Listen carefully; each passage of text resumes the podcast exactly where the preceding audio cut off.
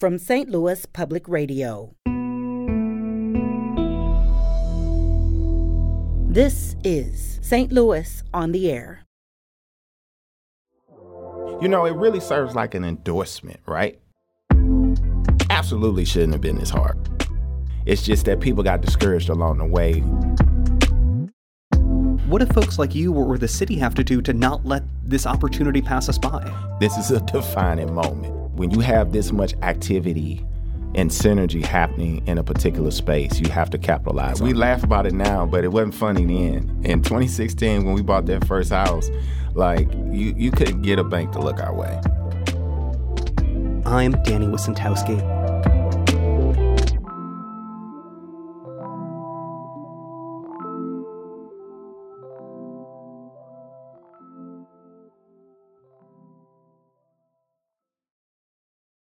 On Monday last week, Andre Alexander, lead pastor of the Tabernacle Church in St. Louis, stepped into a bank branch to make a deposit. It wasn't an everyday transaction, but part of the branch's grand opening.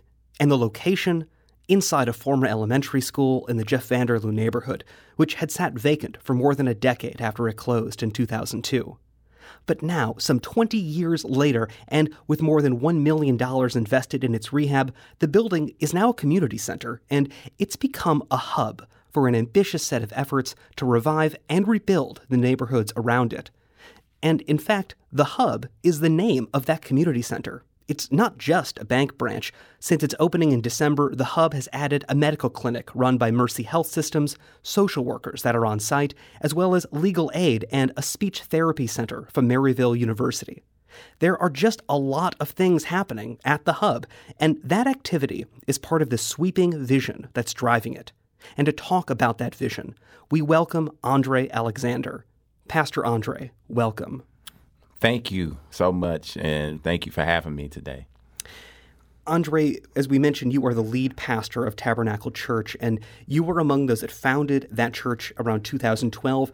But just a couple years later, you helped found the Tabernacle Community Development Corporation, and you combined some of the faith mission with a much larger kind of vision for the economic needs and the development needs of the area around you. What brought you to that moment to combine those two missions? Great question. Um, for for me, it, it is all tied to my, my faith beliefs, and I, I believe faith can be tangible, and I believe it is tangible, and it's hard to talk about a God that loves you if you never see the love of that God. And I think through economic development and empowerment, that's one of many ways we get to see God's love. And so for us and for me as a leader, it was an easy blend when we looked around and saw need. And after community conversation, because we didn't want to just plunge in and just do things. This community had been through that already, where people just did things, but never was inclusive. And so after a lot of conversations, it was like, this is the right thing to do. And and just to define sort of what this development corporation does, you, you, you have the church, of course, called the Tabernacle, but what does a community development corporation do? Great question. Um, we, we, do a few things. So one of those things is we do housing, uh, not just affordable housing. You know, affordable sometimes can be a buzzword. Affordable us to us means a house that's safe and quality where families can thrive where they live. So we're into we're into that. We're also into uh, youth and education. So we offer two programs. One of them is called Scholarship Search Initiative, where we actually work with a small cohort of juniors or seniors in high school every year. And it's not just helping them find scholarships, although that's a key component. It's helping them develop life skills. It's helping them be ready to do what we call the next step, whether that's a two year university, four university, four year university or a tech program, whatever that is, we, we help them take that step. We also help with scholarship um, initiative called uh, Valuable Scholarship, where we're looking for students. They don't have to be the A plus student. We're looking for students who are working hard and who need a little assistance to further their mm-hmm. education. Mm-hmm. And then the last thing that we do is engage people, meaning movie nights, uh, school drives, food, utility assistance, um, neighborhood parties, uh, just things that that are the sweet spot of building camaraderie amongst people. Mm-hmm. Uh, that's what and, we do. And along with camaraderie, you, you are building houses. You are rehabbing these homes. Um, you know, there there is certainly this community building aspect in the hub, but I, would love to get a sense that you know you are posting these videos to your you know your your social medias, and you're walking into these homes that you know they're being framed up. They're getting drywall in there. You're talking about the ACs being put in there, and these are homes that have had uh, I think more than 30 families have moved into these units. Uh, you know the the building efforts that have gone into this um, are, are, pretty remarkable. How, how, did you get that momentum going? And you know, tell us a bit about sort of just, just how many homes or, or how much impact you've gotten. Yeah. Uh, so you know, I, I, love the homes piece especially. I have to be honest because it allows me to blend uh, both worlds for me. And here's what I mean. So I call it my former life before being a pastor. Um, I was in corporate America as well as somewhat of the nonprofit sector as well. But I have a background in electrical engineering and construction and project management. I also have an MBA. And so you mix that with working with people, and housing is the greatest place to do it because I get to build things, but also work with families. And so you're right. Um, we've had the opportunity to rehab 13 homes. We're finishing up as we're talking about this. We're finishing up three, and we're starting another two. Uh, so, uh, actually, starting another three. So, by the time this year is over, we would have completed somewhere around 18 rehabs. That has allowed us to house over 35 families. Uh, that has allowed us to create 103 construction jobs, many of them local people who live in the neighborhood or their office for their businesses in the neighborhood. Um, it's allowed us to um, help minority businesses because we we give opportunities where some don't get it. So like we've had as high as 80% minority participation. And you're right, we walk in these homes and every home I just talked about was vacant.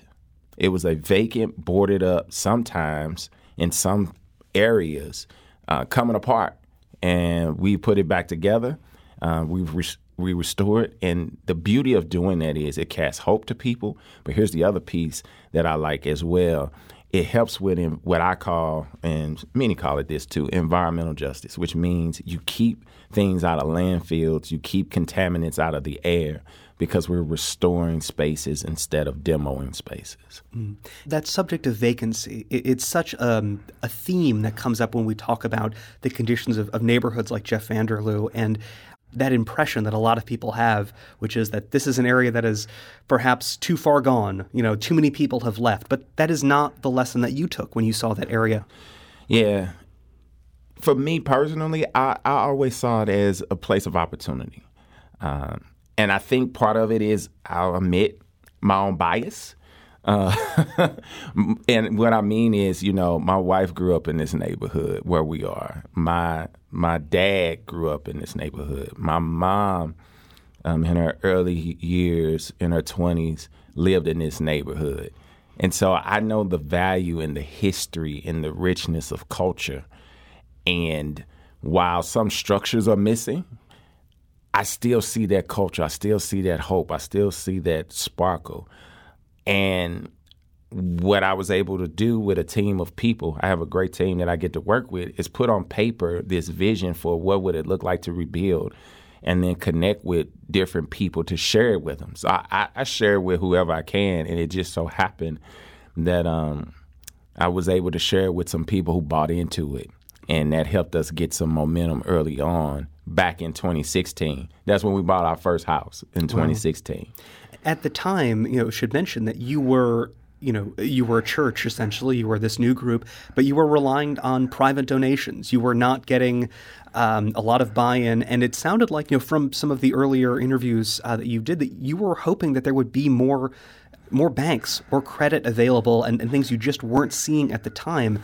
Um, how, what position did that put you in, and, and, how did you get those resources, that that money, really, that we're talking about, to, to turn that turn these buildings into something livable? Yeah, uh, great question. So I, we laugh about it now, but it wasn't funny then. In 2016, when we bought that first house, like you, you couldn't get a bank to look our way. Um, and at that time, you really couldn't get much philanthropy to look our way either. It, it was really through what I call divine connection of meeting um, Kyle McClellan and Bridget McClellan, who are the founders of Brace for Impact, a foundation. And they have been doing a lot of work in Haiti and they really wanted to do some work local because they're both from St. Louis. Kyle's a Cardinals, former Cardinals player, played on the 2011 championship team. He wanted to do something in his home, and he wanted to partner with someone who he could work alongside with together. And so a mutual acquaintance put us together. And they were what I would call and still are early adopters and supporters of us to this day. And through that relationship, we, we used to do what – um, pre-COVID what we call road shows. We would go talk to any business, any corporation, any private person who was willing to listen to what we were trying to do. And through those road shows, we began to develop momentum in gifts and fundraising, and we raised dollars. Um, the first, uh, I want to say, probably five homes that we did were all raised privately. It's all private funding. Nothing from any state source, local source, any of that. Now that that has changed somewhat recently. In, in just last year, uh, so the, the Post Dispatch reported that the city's redevelopment arm has gotten involved, and this this opens up things like you know tax abatements, looking at the property values. What has the city's you know entrance into this? What what power does that give you in, in kind of continuing this mission and and expanding it just beyond you know what your own private donors can give you. Sure, it it you know it really serves like an endorsement, right? Because um, people have seen us doing this work, you know, but like you mentioned, and talked about it in last year in 2021. So that's five years down the road before we get to this point. However, getting there now says, okay, um, there's going to be some strategic investment and that strategic investment can be significant now because you have certain resources that you can utilize in a healthy way to maximize community development. So having the city, you know, step in and and provide that designation um, is a key part in keeping the momentum going because now it allows you to attract even more funding sources. We're talking to Pastor Andre Alexander, who is the lead pastor of Tabernacle Church and the president of the Tabernacle Community Development Corporation. Uh, you just mentioned that it had taken you know five years of doing this work already before the city got involved in, in designating these areas uh, for redevelopment. Um, and, and one of the things you did mention is you would, had hoped more banks would get involved. And there's this history of, of banks and, and redlining who gets mortgages, who doesn't, all of these things kind of playing out in the background until we've seen these records and seen how prevalent and how much they've shaped um, this city. Does it feel like it didn't have to be this hard? That you didn't have to wait those five years for the city to take notice or for a bank to take notice for that matter? Yeah. So, you know, um, absolutely shouldn't have been this hard, right? Uh, it's it's the hardness of it that has discouraged many. You know, we're not the first church or first organization that has tried. You know, it's just that people got discouraged along the way when you don't have the resources you need or the interest that should be there. And so for us, banks came first. Um, as you were at the grand opening uh, last week, First Bank I said it. First Bank was the first bank to give us a line of credit to do some of the work, and then slowly, you know, more stepped up, and so now we have some pretty significant banking relationships uh, that help us with this work. Um, and, and I don't, if it's okay, I, I love the name of you just because of them stepping Please. up. Uh, of course, as I mentioned, First Bank, uh, Midland States Bank, um, Great Southern Bank, or, or and UMB Bank, or some significant partners with us in this work. Um, now with City coming, you know, on board, uh, you know, I, I, made the joke to to one of the uh, staff. What took you so long? Uh, because yeah, we did a lot of heavy lifting, and it's easy to lose hope when you're doing a lot of heavy lifting, and the people you feel like should be um, engaging don't.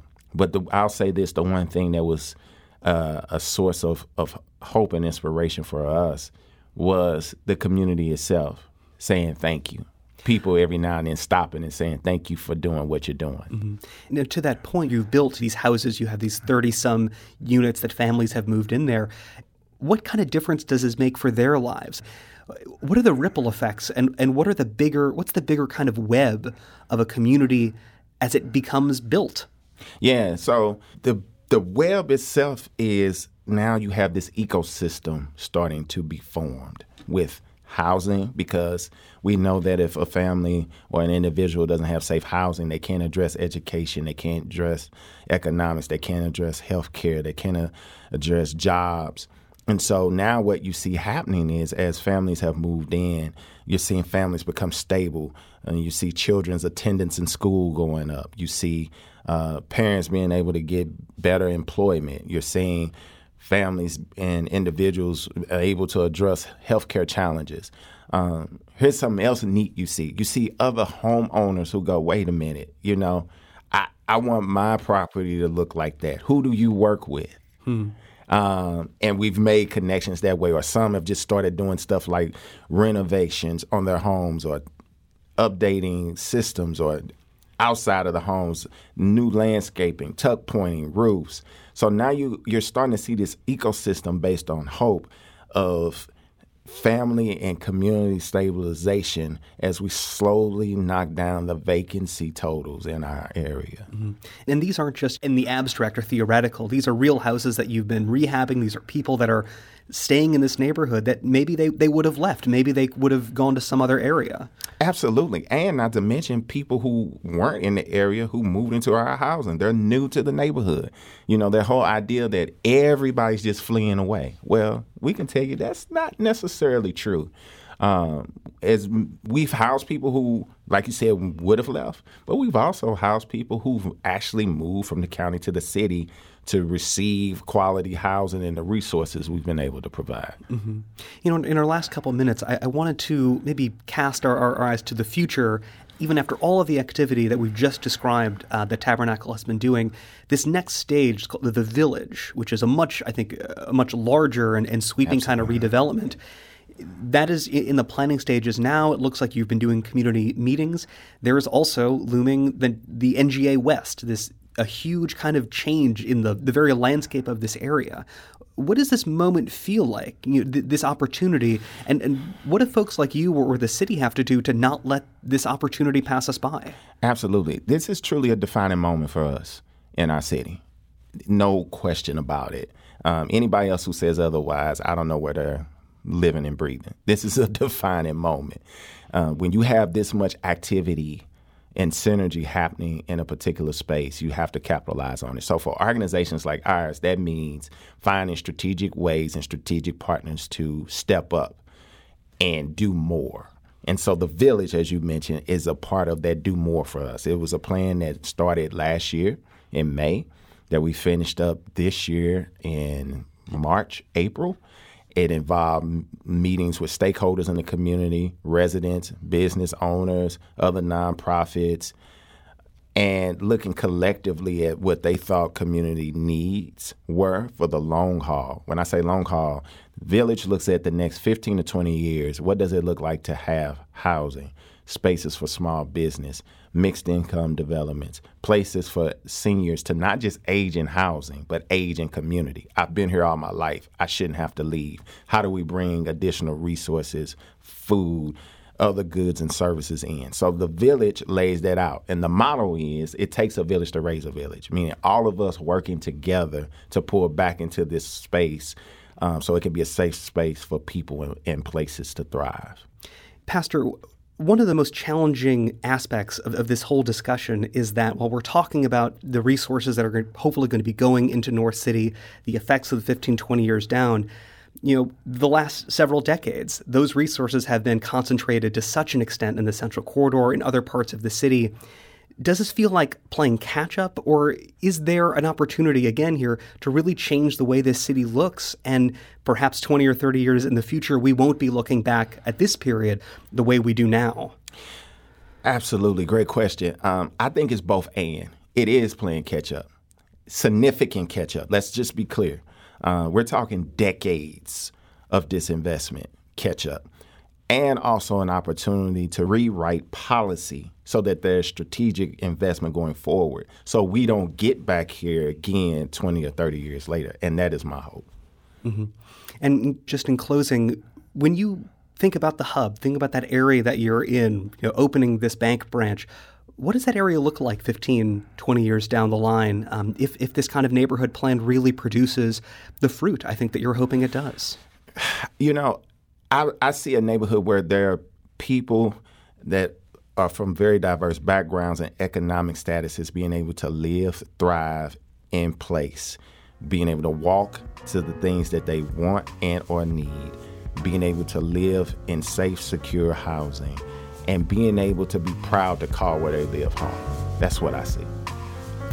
Andre Alexander is the lead pastor of the Tabernacle Church and the president of the Tabernacle Community Development Corporation. Pastor Andre, thank you so much for being here. Thank you for having me.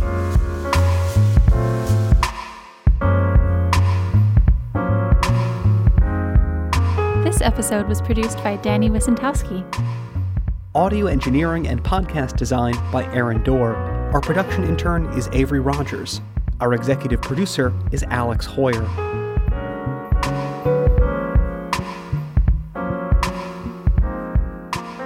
St. Louis on the Air is a production of St. Louis Public Radio. Understanding starts here. Our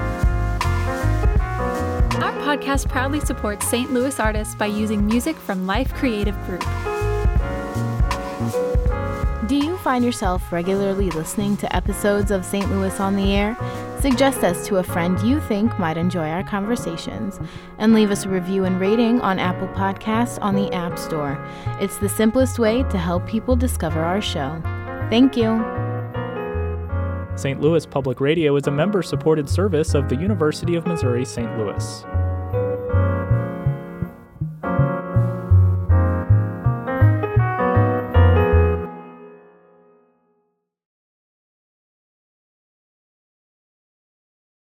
Support comes from the Missouri Forest Products Association, providing more than 41,000 jobs in the production of wood pallets, railroad ties, white oak barrels, hardwood floors, and more. Details at choosewood.com.